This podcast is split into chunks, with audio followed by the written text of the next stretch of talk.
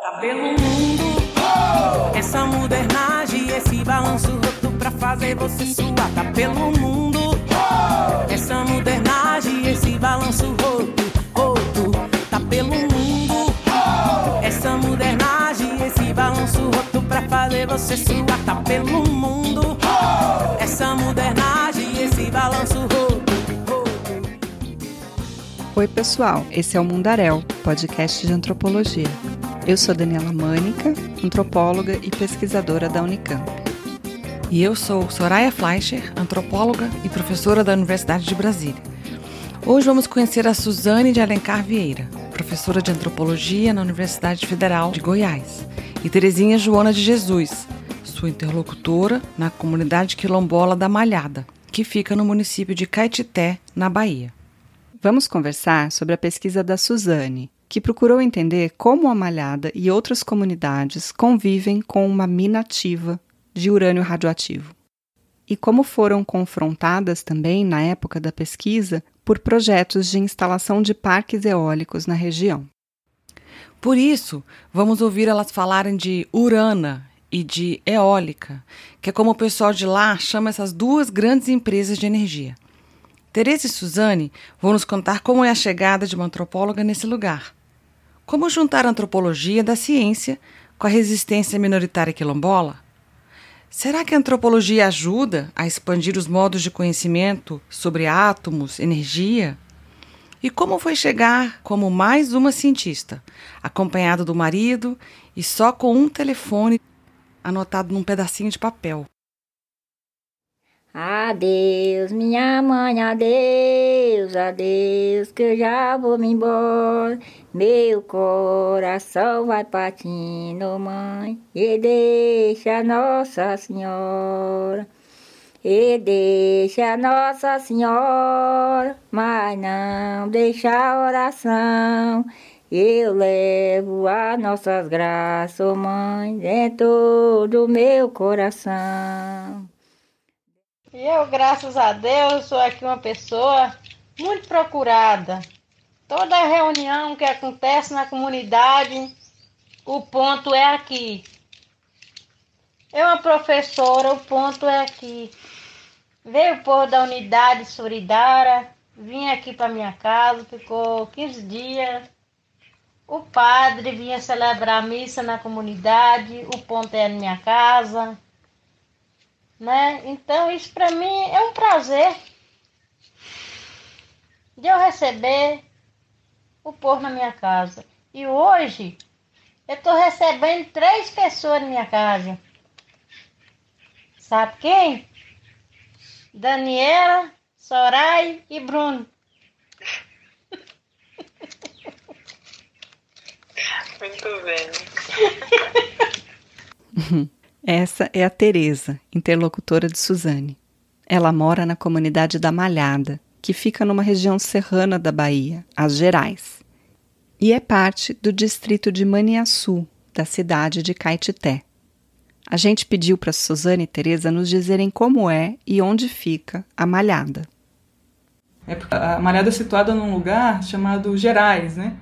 conhecido localmente como Gerais, que são serras. Então é uma, um, um local assim alto, né? Frio até. Tem vários meses do ano que é frio. Então, um sertão, um alto sertão frio, especialmente a comunidade da Malhada, Lagoa do Mato, Veredas, fica numa, numa maior altitude. E é um lugar que a, as plantas demoram um pouco mais a, a ficarem ressequidas, mas por outro lado, o acesso à água é mais difícil. As minações são bem menos caudalosas né, do que no baixio, né, que tem um acesso à água melhor. A gente bem que gostaria de ter ido conhecer a Malhada pessoalmente. Suzane nos contou que Teresa tem uma horta maravilhosa e Teresa confirmou. Eu planto couve, a falsa, beterraba, cenoura. Tudo eu planto aqui nessa horta. Mas nós gravamos esse episódio das nossas casas mesmo.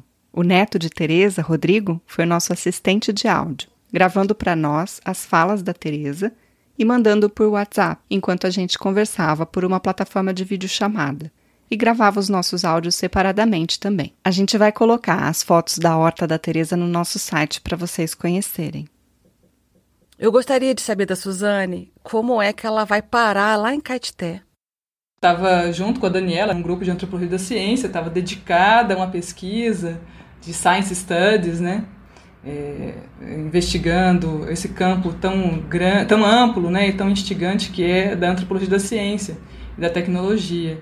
E eu estava lá pelos idos 2011, eu circulava pelo CBPF lá no Rio de Janeiro. CBPF é o Centro Brasileiro de Pesquisas Físicas. Criado em 1949, é um instituto de excelência internacional na área de pesquisa e pós-graduação em física. E eu estava lá entre os físicos tomando chá, um chá das 5 com eles, né? falando sobre energia nuclear, que era um tema que tinha ficado meu, da minha pesquisa de mestrado, que é com CES 37. Então eu já vinha instigada pela maneira como a verdade ou a realidade era produzida né, narrativamente, discursivamente pelos físicos, especificamente pelos físicos nucleares. E aí, lá pelas tantas, também em 2011, aconteceu o grande desastre de Fukushima. E foi aí que eu comecei a acompanhar o movimento é, antinuclear brasileiro, os movimentos ambientais, a rede de justiça ambiental, né? É, todos muito situados ali no Rio de Janeiro. E reencontrei com uma colega, Cecília, que estava organizando um evento de cinema antinuclear. É, já tinha sido recém-criada naquela época uma articulação antinuclear no Brasil. E, e aí os temas, é o tema do meu mestrado, se encontrou com essa nova configuração de movimento social ambiental e foi lá num, num evento de cinema, de mostra de filmes, que eu encontrei o padre Oswaldino, que era um ativista ambiental, que organizava toda a luta de resistência das, das pessoas de Catité. E eu lembro que no filme, é, o padre Oswaldino, ele levantava um contador Geiger. O contador Geiger é um medidor de radiação ionizante que servia, no caso, para medir a quantidade de urânio radioativo no ambiente, um dos problemas que Suzane queria pesquisar. Era uma forma de monitoramento comunitário em relação a que realidade era aquela. Né? Não eram só a, as tecnociências nucleares que tinham aquele controle sobre a, a, intensidade e o alcance da contaminação radioativa ali em Caetité. Né? Também havia uma fissura sendo produzida ali por um movimento ambiental local, articulado a uma rede, e que tinha como uma figura de que era uma liderança ali local, que era, é do, que era um padre. Né? Então achei que isso era um deslocamento que valeria, mereceria uma pesquisa. E aí eu resolvi me aproximar de Caetité, né? Fui para lá. Eu fui para lá com o telefone do padre. Eu só tinha isso na minha mão, um papelzinho dobrado Aí de mim se eu perdesse esse papel, né? Eu não sabia o que fazer mais lá em Caetité. E aí quando eu cheguei, eu liguei para o padre. E quando eu me apresentei como alguém que vinha de uma universidade, a Universidade Federal do Rio de Janeiro, é, fazer doutorado, então era de uma casa de ciência, é, eu fui vista como suspeita. Falei, não, peraí, né? Os pesquisadores ali eram quase todos aliados alinhados né, a essas tecnociências nucleares, a própria empresa, que, é as, que são as indústrias nucleares do Brasil, reconhecida ali localmente como Urana, mas no início ele achou que eu era uma espiã da empresa. Né, porque por que uma, uma, uma estudante né, do doutorado ia querer fazer ali né, em Caetité? E aí eu me vi numa situação de risco, né? Me, eu me danei, né? Porque agora eu estou em Caetité, já sou um espiã, Aí o padre ligou para Cecília e a Cecília falou que eu era amiga dela, né? Mas eu, eu fui submetida a vários testes, né, para se tornar uma pessoa confiável. Ah, então conta desses testes, dá um exemplo assim desses testes. Um deles era esse, né, de, de saber de que lado eu estava, né, de não que não me arrogar a um discurso de neutralidade, de objetividade, né, ou então uma performance jurídica, né, de, de acordo, de ajustamento entre as partes, em que fique bom para todo mundo. Né? Os advogados da, das empresas de energia eólica faziam muito isso, né? Vai ficar bom para todo mundo, né? E até a Malhada, a Tereza e as pessoas da, da, das comunidades quilombolas sabiam muito bem que isso era uma treta. Querer falar no âmbito de um universal ou de um acordo unificante, né, unificador nesse de perspectivas, isso era uma grande treta. E, e aí eu acredito né, que por isso que eu me tornei uma pessoa um pouco mais confiável no começo, né? E aí outra coisa que me ajudou é que eu encontrei uma xará, a Suzane, lá em Caetité, que eu fiquei muito amiga dela, né? E foi através da Suzane que eu cheguei até a Teresa. E a Suzane ela estava liderando uma, um outro tipo de projeto, um projeto social ligado à Caritas e à igreja a diocese lá de Caetité, que era a construção de cisternas de produção. Então a, a Teresa, eu, eu conheci a Teresa inicialmente dirigindo para a Suzane. Eu tive a sorte de saber dirigir e aí eu, eu consegui ser útil. Nossa, essa antropóloga motorista, tô adorando isso. e aí eu levei a Suzane lá, eu lembro que ela ia pagar o salário do, do Zequinha, filho da Tereza. E quando a gente chegou lá na Tereza, a Tereza já foi lá na horta dela, mostrando uma horta linda, né? Era uma época já de seca, foi em outubro, então tava já assim tudo muito ressequido, uh, muito calor na época. E aí a gente viu o oásis, que era a horta da Tereza, era a vitrine do projeto. É, a maneira como a Tereza usava aquela água, uh, da cisterna, a cisterna de produção, a cisterna de, de consumo. Ela conseguia, naquele lugar, além de mostrar né, toda aquela beleza ali da horta dela, ela ainda presenteava a gente, né? Então acho que ela me deu um pé de alface, ela, ela me presenteou ali. E a Teresa adora plantas, né, Teresa? Ela gosta muito de cuidar das plantas, Goa, né, até hoje é, toda, todo final de tarde. E aí eu fiquei encantada assim com a Teresa, né? Com aquela, é, com aquela a, a, o orgulho, né? Que a Teresa tinha de mostrar aquele trabalho dela. A chegada de Suzana aqui para nós, para mim aqui, foi muito importante. E nem só para mim, foi pela comunidade, né? Que foi uma pessoa que chegou, eu não conhecia, eu não sabia quem era, a pessoa, mas foi uma pessoa que chegou que tocou no coração da gente. Só a primeira vez que a gente viu ela, já tocou no coração. A gente já passou a ter amor. Era uma pessoa que parece que era uma pessoa da família. Pelo chegar dela, já chegou sendo uma pessoa da família. Então ela aqui ajudou nós muito, graças a Deus, né? Que nem disse ela aí. Primeira, a outra nós fala Suzana 1.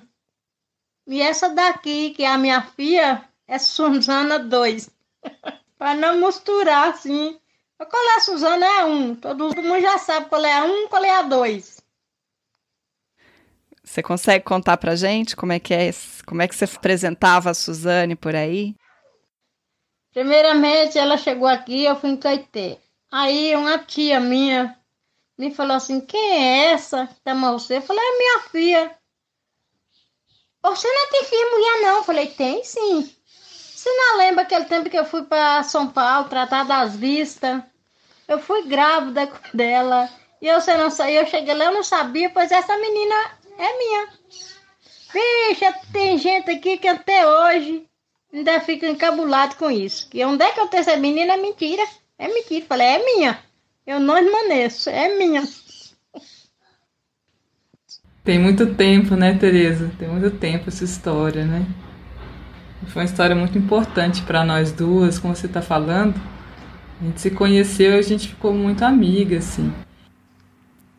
E por que que você acha assim que é, a Tereza te convidou para morar na casa dela? é, essa ideia assim, de morar com ela, né? É muito interessante isso. Nesse período, essa relação de confiança né, com a Tereza, tanto dela em mim, né, e, e eu confiando nela, um tipo de desafio que eles tinham pela frente, que era resistir a essa, essa apropriação de terras da, do Parque Eólico, é, é, que a gente foi ficando mais próximas. E meu marido estava comigo, isso, isso, é uma coisa importante. Ele ficou comigo é, no, no, mês de janeiro e fevereiro de 2012. E aí, quando ele teve que voltar para o Rio de Janeiro para fazer a especialização dele, né, no IPUR, aí a Teresa descobriu que eu ia ficar sozinha e ela, não, vem para casa, vem aqui ficar comigo. E onde ela morou mais eu, ela ficou comigo. Se ela isso, numa na, fazer umas visitas e eu ia com ela. Eu só não ia mais ela assim. Se fosse assim, num caso que ela tinha que resolver uma coisa na cidade, eu não ia. Mas a não ser onde é que ela ia aqui na comunidade, eu estava atrás mais ela. Ela, ela ia nas casas das pessoas, visitar as pessoas. Tem lugar que ela não sabia, eu ia com ela. E conversava do quê? Conversava um monte de coisa. Eu que ia conversando, ela ia gravando na cabeça. Depois ela ia passar tudo no, no papel. Então, lá pelas tantas da minha pesquisa não parecia fazer sentido para as pessoas da malhada, né? Era, eu não fazia nada. Fazia, só ajudava assim, né, na carregar água, lavar louça, é, molhar a horta, né? Mas efetivamente eu não fazia nada, porque eu, a minha função não era tão clara como a, a função do cartógrafo, do advogado, né, que eram sabidos. Então, é, é o, o, o, advogado era mandado, né? Tem outra categoria, o mandado da empresa. É aquele que não tem autonomia, né? Que tem um lado que é o da empresa e que cumpre ordens, né? E o cartógrafo é o sabido, é aquele que, que mete a mão na mesa e fala, vocês estão errados, é assim, pronto, acabou, né? Então, eles sabiam, eles sabiam situar as pessoas dentro dessa grade né, de categorias é, para conhecer quem é quem. É quem né? Então, é, lá pelas tantas, eles também foram, é, tinha esse, esse olhar né, para entender o que, que eu estava fazendo ali, além de ajudar, é, ajudar como eu podia. Né? É, era uma pessoa que escrevia, né? então muitas vezes as cartas para o CDA eu fazia, é, é, as atas de reuniões eu fazia também, né? Até marcar leilão era eu que fazia. Então eles iam me testando em posições ali, até que eles sacaram o que, que eu fazia, né? Aí eu achei muito legal, né? Uma, uma elaboração, né? Das minhas amigas lá da Malhada, que era pegadeira de palavras. Eu falei, é isso, é isso que eu faço. Eu sou uma pegadeira de palavras. Nossa, gente, isso é muito lindo. Nossa, é lindo. É assim como se as palavras flutuassem, né? se a assim é como se a Suzane pudesse de alguma forma fixar é, reunir essas palavras ah gente é muito bonito isso Suzane pegadeira de palavras é eu brincar eu cantava um verso você pegava as palavras né é. nós ia falar Suzana você protege para você sair você tem que pôr uma coisinha botar na gibeira uma arruda um dandar não era, Su? Era. O que eu fazia era caminhar e pegar palavras. Mas a Teresa começou a perceber que eu era muito imprudente. que eu andava é, só com uma proteção de um, de um chapéu, um protetor solar e achava que estava bem protegido. Então passava na encruzilhada, pelo meio, andava de casa em casa, não levava nenhuma arruda, né, Tereza?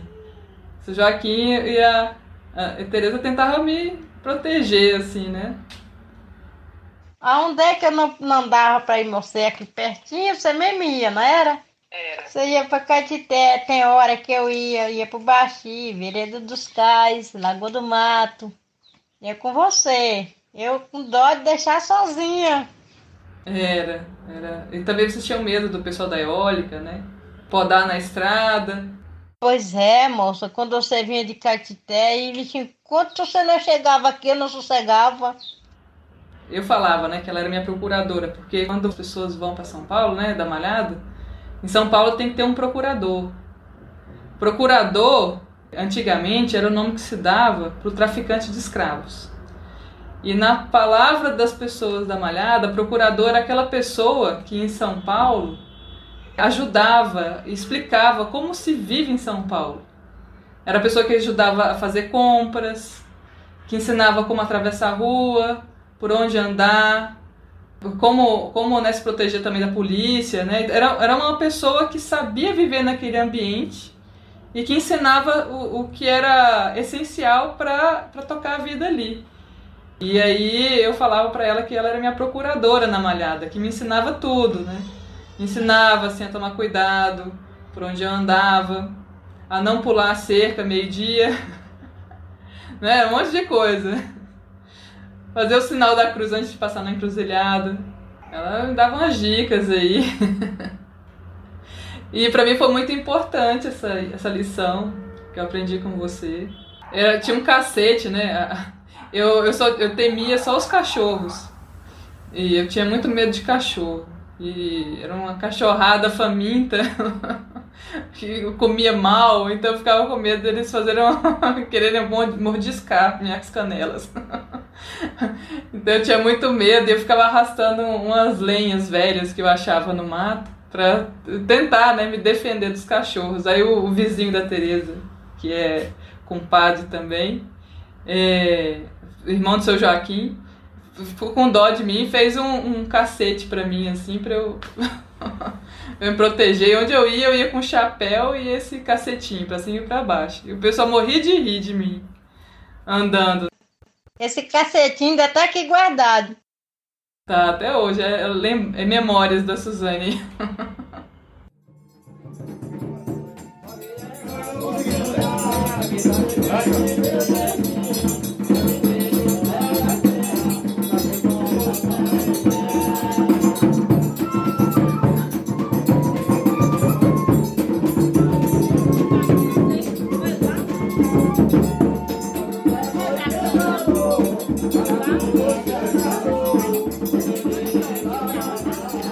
queria comentar aqui no nosso miolo, como a gente chama, o fato da Suzane chegar a campo com um telefone anotado num pedacinho de papel. Isso é muito comum de várias pessoas que vão fazer pesquisa, tem um contato na região, apostam muita coisa naquele contato e às vezes dá certo, às vezes não, tem que achar outros e tal.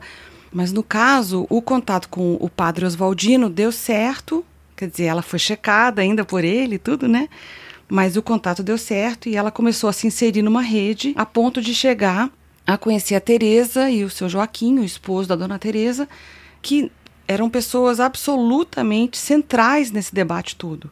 Era uma, uma referência mesmo no lugar. Como diz a Teresa, eu sou uma pessoa muito procurada, ela fala, né, no começo. Ou então ela fala, o ponto era aqui. Todo mundo passava pela casa dela. Então era um, um, uma movimentação muito interessante, era um lugar muito estratégico para estar. E aí ela também foi aceita afetivamente naquela família. Então eu só queria reforçar para aplacar ansiedades, né? Acho que todo mundo passa por isso quando chega a campo, que é você chegar com um telefone e abrir toda uma rede de contatos. Isso. E essa abertura da rede de contatos também não é automaticamente, rapidamente, que você vai chegar no espaço e na comunidade com quem você vai desenvolver a sua pesquisa de campo, né? A Suzane contou quanto ela circulou, né, entre a igreja, a diocese, o quanto ela circulou com a outra Suzane, né, a Suzane 1, para poder chegar na casa da Dona Teresa. Então, ela foi uma antropóloga motorista primeiro, até conseguir se estabilizar num, num lugar de onde ela podia olhar para a questão de pesquisa dela. Então, acho que são muitas posições que vão sendo ocupadas durante a pesquisa por um, por um antropóloga, né, nesse caso. Acho que isso, essa, essas muitas posições aparecem de forma bem interessante na narrativa da Suzane, e ela acaba falando uma coisa super bonita, interessante, né? Que foi uma forma de se tornar compreensível naquele ambiente, que foi a definição dela como pegadora de palavras, né?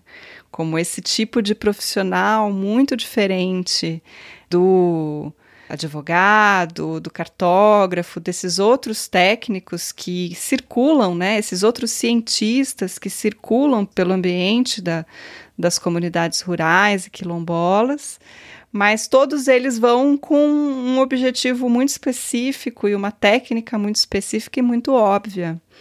No caso da Suzane, como uma antropóloga fazendo uma tese de doutorado, essa ausência de uma, da necessidade de dar uma resposta imediata, né, de que o trabalho dela fosse claro de início, ela está aqui para fazer isso, para resolver esse problema, para resolver essa questão, é, é, a ausência desse resultado de, óbvio da pesquisa dela, que só foi se concretizar no final com a tese, com o livro, nesse meio tempo todo, eu acho que todo mundo foi meio que tendo que fazer sentido da presença dela ali, né? O que que essa antropóloga está fazendo aqui? Que ela só nos ajuda a lavar louça, faz tapete, cuida da roça e sai visitando e conversando com as pessoas, né? Então esse sentido de ir conversar com as pessoas e pegar as palavras muito poético, muito bonito, dá um, uma resolução, digamos assim, para esse tipo de especificidade do trabalho científico da antropologia, que é um trabalho de entender um pouco desse mundo e captar as palavras que ajudam a, a, compreendê-lo, né?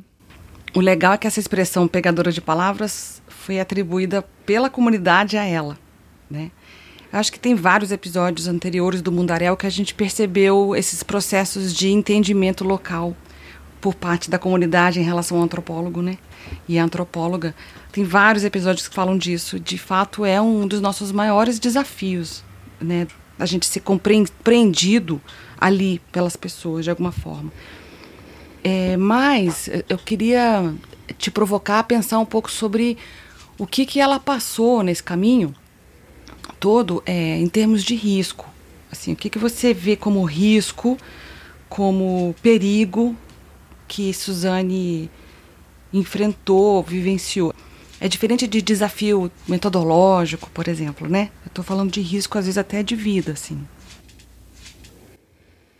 É, a gente terminou esse primeiro bloco falando sobre isso, e agora no segundo isso vai voltar de uma outra forma, mais aprofundada, mas achei a narrativa da Suzane muito surpreendente em termos do tipo de perigo que ela correu ao fazer pesquisa sobre um tema politicamente super importante, sensível, né, de um, uma disputa efetiva que estava acontecendo ali entre a comunidade e os grandes interesses é, de produção energética nacionais, tanto com a usina nuclear quanto com a usina eólica, são esses os embates que estavam em jogo ali e o quanto o próprio padre, né, que, cujo telefone ela tinha anotado no papel, estava sendo é, ameaçado de morte, né? Então, ao se posicionar politicamente de partida, que foi uma coisa que possibilitou a entrada dela no campo, as pessoas precisavam saber de que lado ela estava, senão não tinha pesquisa, e ela se posicionou, essa posição coloca ela num jogo de, de força super perigoso, super arriscado, e, e foi, como ela nos contou, a aliança com a comunidade, com a Teresa, com o seu Joaquim, que foi criando camadas de proteção para que ela conseguisse enfrentar esses riscos de uma forma é, valente, né, corajosa e feliz, assim, para terminar com uma pesquisa bastante potente que mapeia todas essas disputas sem poupar né, é, os responsáveis e as consequências todas que tem, que existem para as comunidades quando decisões são tomadas assim à força né, e à revelia delas. E eu acho, inclusive, né, que vou fazer aqui uma licença poética, mas todo esse relato que ela fala do cacetinho, do pedaço de pau para se proteger, os cachorros aí, o cachorro grande, o cachorro bravo, ele pode ser uma metáfora, né? Interessante para pensar nessas grandes forças do capital aí, né, que estavam regendo essas comunidades quilombolas, né? Nossa Senhora da Piedade, Nossa Senhora da Piedade, amar o silo dele por essa bondade, amar o silo dele por essa bondade. Suzane nos disse antes que acabou chegando na Malhada porque estava procurando dissensos sobre o uso da fissão nuclear como fonte de energia. E lá em Caetité, a cidade onde a comunidade fica situada, existe uma usina de urânio, a INB, que por lá eles chamam de Urana. Quando Suzane chegou em campo, ela soube que a Malhada estava sendo procurada também por uma empresa de energia eólica A empresa queria aproveitar aquela geografia serrana para instalar tornas, que são aquelas torres de geração de energia pelo vento. Outras comunidades da região também estavam sendo procuradas. E algumas até já tinham vendido suas terras para essa empresa. Suzane e Teresa nos contaram um pouco mais sobre os conflitos que elas enfrentaram juntas na Malhada. A Malhada é uma comunidade pequena e estava bem no meio do projeto do Parque Eólico. Então, várias comunidades ali perto é, já tinham vendido, já tinham assinado. É, então, tinha uma expectativa muito grande pela regularização das terras para regularizar e já incorporar e já vender, tornar terras disponíveis para o mercado. E para que o pessoal da, da, da, empresa que a Teresa falou, a EPP, construtor, construtora de aerogeradores, pudesse incorporar rapidamente todo o território que eles precisavam para fazer o parque eólico. E foi justamente a Malhada, né, que era a menor das comunidades, que conseguiu fincar o pé e dizer não. Eu lembro que teve até uma reunião, Teresa, não sei se você lembra, você me contou, que apareceu o pessoal do CDA, né, da Coordenação de Desenvolvimento Agrário da Bahia, Fundação Palmares, a gente foi chamando gente lá para Malhada. Teve até um encontro quilombola lá na Malhada. E aí, num, num momento específico, para é, tentar, mais uma vez, né, conciliar, né, muitas vezes, essas fundações, esses órgãos, eles aceitam atuar como mediadores para favorecer o diálogo, né? E a Malhada nunca viu isso com bons olhos, as pessoas desconfiam desse tipo de, de estratégia, né? Narrativa discursiva. E aí, numa dada reunião, todo esse cenário foi é, montado, esses agentes todos presentes, e a Malhada falou um não bem grande, né? Não queremos. Não é se vai impactar, é, traçar a melhor estratégia. Foi um não contundente, né? Isso mesmo, que a treta teve um, um, um tal de um fazendeiro, né? A energia eólica trouxe esse cara para fazer essa treta com nós, mas quem não sabe mentir, na hora a gente sabe que não é mentiroso, né? Você veja porque tinha, ele, ele era novato mais do que os avós dos que moravam aqui dentro da comunidade.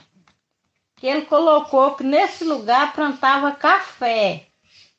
Que café que ele plantou? Que eles pagou ele para vir contar mentira. Mas aqui na, essa mentira não entrou não.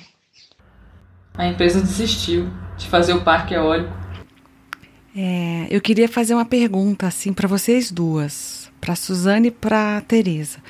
Como é que vocês explicariam a urana para quem não conhece? O que seria a urana? Ô moça, a urana é uma coisa que vem sentar um, um parque, sentar umas tornas, que vem abrir poço na comunidade. Então aquilo traz um, um, uma doença pela comunidade. Quem tem comunidade aí que ela chegou, o povo já estava tudo reclamando. Tem muita poeira, tem muito sofrimento para a comunidade. Então, a gente imaginou ela chegar até aqui onde está nós. Então, pela, pelo no, nosso trabalho aqui, muitos falou que é que nós, a comunidade nossa aqui, foi um exemplo para as outras que veio o, os advogados querendo iludir, querendo que a gente seja confrontante, que assinasse no papel deles, que se o presidente assinasse no papel deles, aí já não tinha mais boquinha, era deles. Mas Deus abençoou que, com a ajuda da Suzana, do padre Oswaldino, da carta, não foi, Su? Era, o padre era ameaçado de morte nessa época. Ele estava no serviço de proteção à testemunha, porque ele era oposição à Urana. E a Urana era, um, era um, uma entidade aí muito poderosa, né? A gente, a gente foi visitar a Urana também, numa época. A gente viu o buraco da Urana lá, de onde tirava o minério. Lembro, Su. Lembro que o padre Oswaldino foi falar, eles processaram até o padre, não foi? Foi muito feio lá. O tanto de gente que desalocou dali daquele lugar, né? É, eu lembro da dona Odetina contar, né? Muitas famílias saíram de lá, nunca mais é, voltaram a dar notícia, né? Perdeu completamente o contato. Muita gente adoeceu. É verdade. Ficou tudo para trás. Era banana, cana, horta que eles plantavam, foi largando tudo para trás. Tem gente que até hoje chora o lugar que eles moravam. Que a Aurona tomou conta. Desse jeito eles queriam fazer com nós aqui. Eu lembro que era um lugar que você contava que era um lugar que tinha muito alho, plantava muita horta, acabou com tudo. O pessoal que conseguia produzir queijo não conseguia vender porque estava contaminado. Ou então tinha a história de estar contaminado. O pessoal sofreu muito. Sofreu e, e ainda está sofrendo. Porque hoje, quando chega uma verdura no junco, lá na, na Maniaçu, o povo ainda procura. Não der. É de tal canto, não. É de tal canto, não. Porque se for de lá, ninguém quer. Lá produzia farinha. Muita farinha, né? Muita farinha o povo fazia. Olha, o povo perdeu muita, muita, muita coisa, viu? Então o povo virou o povo cismado dos outros. É, trouxe muita tristeza, trouxe né? muita tristeza. Uhum. Aurana. É, o cientista em campo, ele quer falar em nome de universal, né? É justamente mostrar que não tem lado. E o pessoal da Malhada vai, vai chamar isso né, por um nome técnico, né, que é de treta. Então, alguém que aciona né, um, um enunciado universalizante ou uma instância discursiva supra divergências é alguém suspeito, é alguém que está com treta, né? Então teve todo esse processo para que eu fosse uma pessoa conhecida e que meu lado fosse claro, né, para todo mundo de que lado que eu estava. Quer dizer, você está falando muito claramente que o antropólogo em campo tem que ter lado, né, Suzane? Eu acho isso muito importante. E fazendo um contraponto com outros personagens que vão para o campo também, como, por exemplo, os cientistas, que às vezes querem ficar assim, é, acima do bem e do mal, né? Ficar ali, assim, navegando por cima de tudo, de todos. E a comunidade da Malhada logo percebeu é, que não dava para ficar navegando assim, né? Numa neutralidade. Eu achei muito interessante isso. Inclusive, eles que falaram para mim, né? eles têm categorias aí precisas para dar conta dessas diferenças, né? Então, por exemplo, tem o sabido. O sabido é esse que muitas vezes é um risco para nós, né? Assim, é, que somos assim sociais, querer habitar esse lugar do sabido é aquele que não conversa com as pessoas, que já tem o seu repertório teórico lá já bem montado, né? As pessoas vão funcionar para ele apenas como fonte de informação, né? Então ele não vai se afetar, nem seu projeto de conhecimento, né? Ele já é o sabido. Ele vai criar situações de comunicação, mas que não são situações que vão envolvê-lo efetivamente ali, né? Então, o pessoal da Maré me ajudou muito a perceber essas tretas aí das pesquisas, estruturadas conforme essa expectativa objetificante, né? Assim, é, neutra. Né? E esse termo é muito bom, né? Porque a gente geralmente usa assim como substantivo, como adjetivo, mas aí é um verbo no passado. Assim, é o passado fechado, né? Que já sabe tudo e não tem nada para acrescentar. Eu queria perguntar então, Suzane, como é fazer trabalho de campo é, com o marido né? Isso acho que não apareceu em nenhum episódio, essa questão do, do nosso casamento, né? Que a gente leva para campo. No seu caso, você levou literalmente, né? Como é isso? O que, que você pode pensar sobre isso? Para mim foi muito importante, assim, muito importante a presença dele, mesmo que ele tenha ficado dois meses. Foram dois meses e ele é como se ele fosse a minha casa, assim. Ele, ele é um pedaço da minha vida, né, que deixei para trás. Então, conhecer essa ideia, né, você conhece uma pessoa não como um indivíduo, mas a partir da, da dessa nebulosa de relações que ela contém, né? Então, meu marido era, eu acho que ele falava muito mais sobre quem eu era do que eu mesma. Né?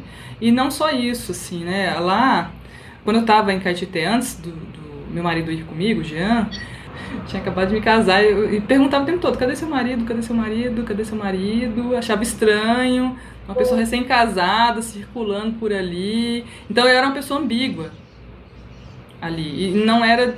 Talvez, não sei se eu era de confiança, não sei, mas assim, eu era estranha, né? Eu era estranha.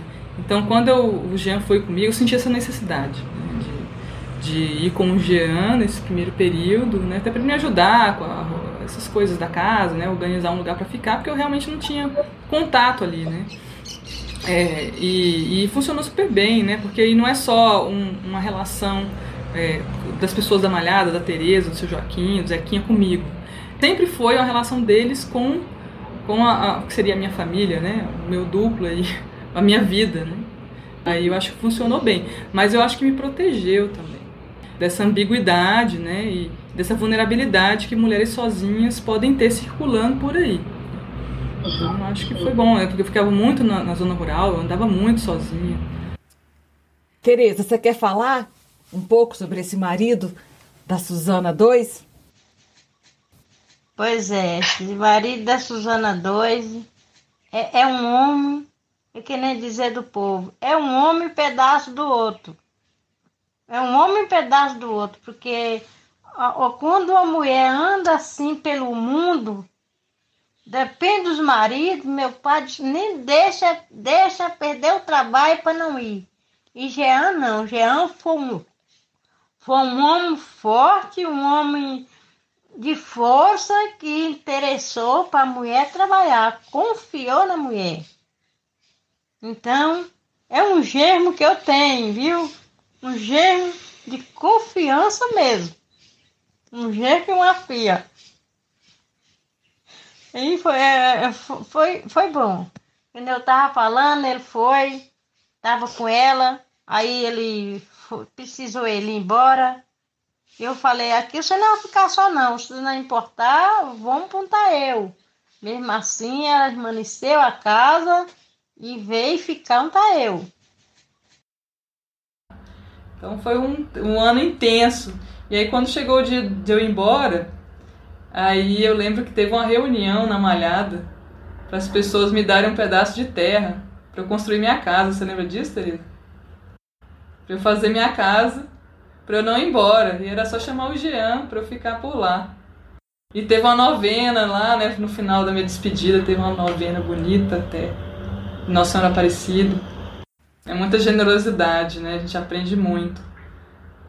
Se hoje eu sou etnógrafa e consegui escrever uma etnografia e aprendi alguma coisa com isso, foi graças a Tereza, a Dona Odetina, a Maria de Bezin, tantas mulheres da Malhada que me ensinaram a fazer a pergunta certa. Eu cheguei lá fazendo uma pergunta que não tinha nada a ver. Era uma pergunta querendo saber informações, né? mas a, a pergunta é que é a, a, a, forma certa de fazer pesquisa, né, Tereza? De pirraçar, de levar adivinha. Foi, nossa, foi difícil sair de campo. Por isso que eu voltei várias vezes também. E a Tereza veio pra cá. Foi. E as crianças não esquecem de você, não. Meus netinhos aqui mesmo não esquecem. E agora você vai levar uma para eles conhecerem como é que vai ser. Pois é, tô esperando essa pandemia acabar para levar o Hugo Miguel lá para Malhada. E eu acho que essa seria a segunda parte dessa história, né? Dessa história de envolvimento, de convivência. Essa história agora com a, uma nova companhia, que é com meu filho, né? Que mudou completamente minha relação com o trabalho, minha relação com a pesquisa. E eu estava até pensando sobre isso hoje, né? Assim, como é fazer pesquisa agora com um bebê? Se eu tivesse que me envolver em uma nova pesquisa, novas pessoas, seria muito mais difícil. Agora eu tenho tanta segurança em levar o Miguel para malhada, vai funcionar muito melhor. Né? Eu não tenho esse problema, essa hesitação de levar o filho para o campo, porque o, o campo não é só um lugar de trabalho, é um lugar de viver junto, né? de conversar, de, de meu filho brincar as crianças conhecerem o Hugo Miguel ao vivo. já elas estavam conversando antes da gente começar esse nosso papo. Os meninos estavam interagindo com o Hugo Miguel pelo celular. É, a gente tá aqui, né? Toda hora que você chegar aqui, a casa tá aberta, meu coração tá aberto, né? De receber essa filha. E o meu netinho meu gemo.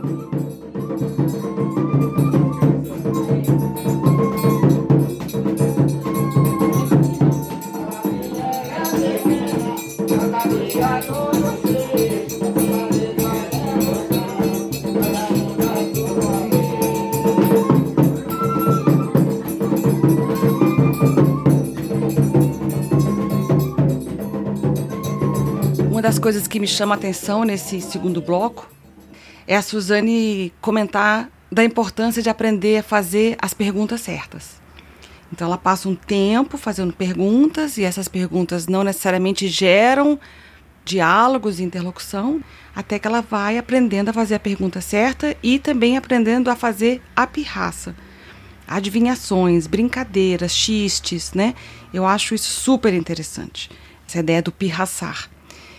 Mas, assim, aqui ela, ela menciona isso, eu estou fazendo esse comentário aqui para reforçar, mas quem quiser entender mais sobre como é desenvolver a pergunta certa e como é aprender essa etiqueta do pirraçar, acho que a gente tem que ir mesmo para a tese dela, né? Que está super bonito esse, esse debate, está muito bem feito lá.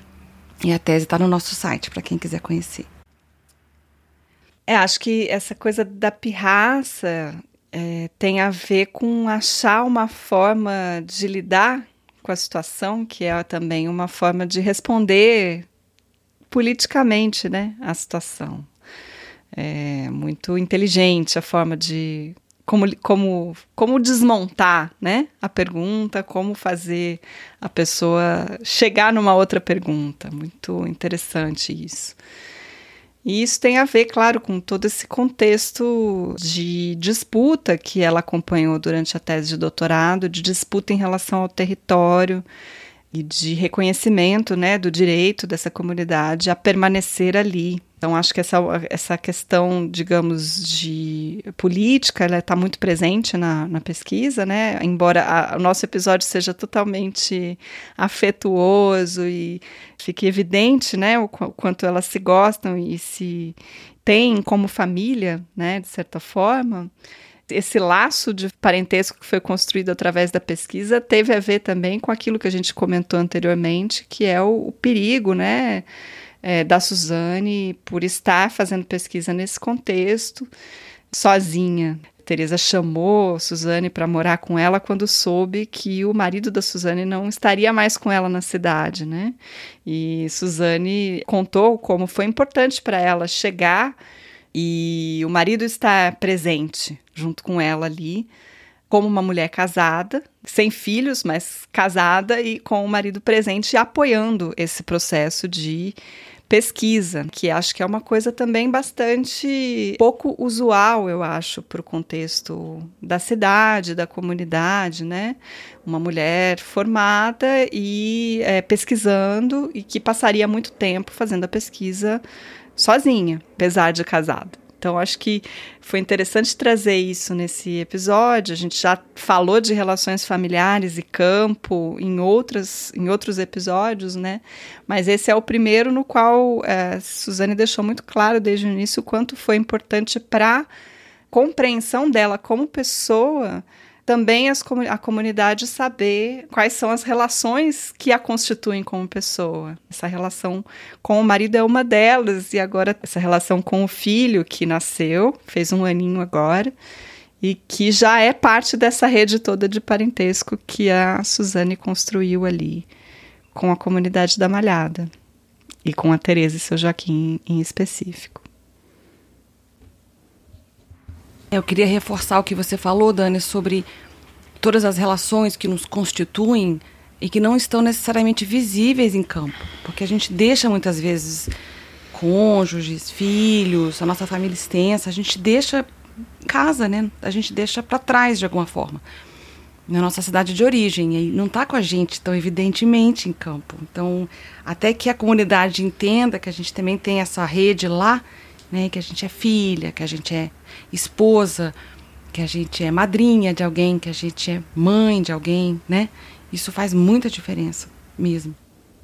Talvez para homens que sejam casados e tenham filhos, seja muito mais fácil, né? Circular e, e, deixar né, suas famílias na cidade e não precisem desse complemento. De, basta saber que ele é casado, porque a circulação dele para outras cidades, a trabalho, a pesquisa que seja, é muito mais compreensível, né? Então acho que tem uma questão de gênero que marca a pesquisa né, em ambientes rurais, cidades menores, e posicionam as antropólogas num lugar bastante ainda mais perigoso e de risco. Talvez um pouco a, compreensão da Teresa tivesse até a ver com isso mesmo, né?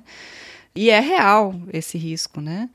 E é claro que a gente não espera que todas as mulheres se casem para poder ir para campo, é evidente que não é isso, né? Mas acho que, é, acho que a pesquisa é importante, essa pesquisa da Suzana é importante para mostrar o quanto a gente ainda está distante de poder circular é, livremente como mulheres em espaços, inclusive, de pesquisa e de trabalho, né? Acho importante a gente chamar atenção para isso, porque porque nós estamos falando de riscos e a gente sempre pensa em estupro, mas eu não quero deixar de lado situações em que as mulheres são acossadas, são chantageadas, são caladas, outras situações assim, e que a dona Teresa parece que percebe muito claramente que, né, dos perigos que a Suzane poderia correr ali. Esse foi o 12 episódio do Mundaréu, quarto episódio da nossa segunda temporada. E nós agradecemos muito a Suzane Tereza e o seu neto Rodrigo e ao Bruno, da equipe do Mundaréu, que nos ajudaram a gravar esse episódio à distância no dia. Obrigada também aos estudantes que participaram da transcrição e da edição desse episódio conosco: Bruno Campelo, Fernanda Andrade e Lucas Carrasco.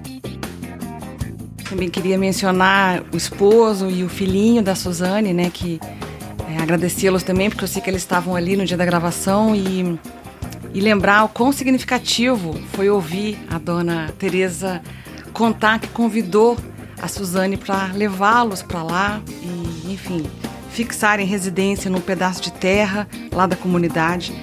E quando a gente está fazendo esse episódio sobre disputas fundiárias, né, e sobre os impactos do grande capital nas pequenas comunidades, é muito significativo que um pedaço de terra tenha sido oferecido para Suzane. Bom, além, além deles, eu gostaria de agradecer também a nossos financiadores. Na Unicamp, contamos com o financiamento do PIBIC, do SAI e da PROEC. E na Universidade de Brasília, com o apoio do PIBIC, do SEAD e do Departamento de Antropologia. Acesse o nosso site para conhecer mais sobre as pesquisas da Suzane, sobre a comunidade quilombola da Malhada e sobre as músicas que a gente ouviu hoje nesse episódio mundarel.labjor.unicamp.br. Mês que vem estaremos de volta com o próximo episódio. E nos acompanhe aí nas redes. Estamos no Instagram, no Twitter, no Facebook. Até lá, um beijão. Até. Tá pelo mundo, essa modernagem, esse balanço roto pra fazer você suar. Tá pelo mundo, essa modernagem, esse balanço roto. Esse balanço roto pra fazer você suar, tá pelo mundo. Essa modernagem.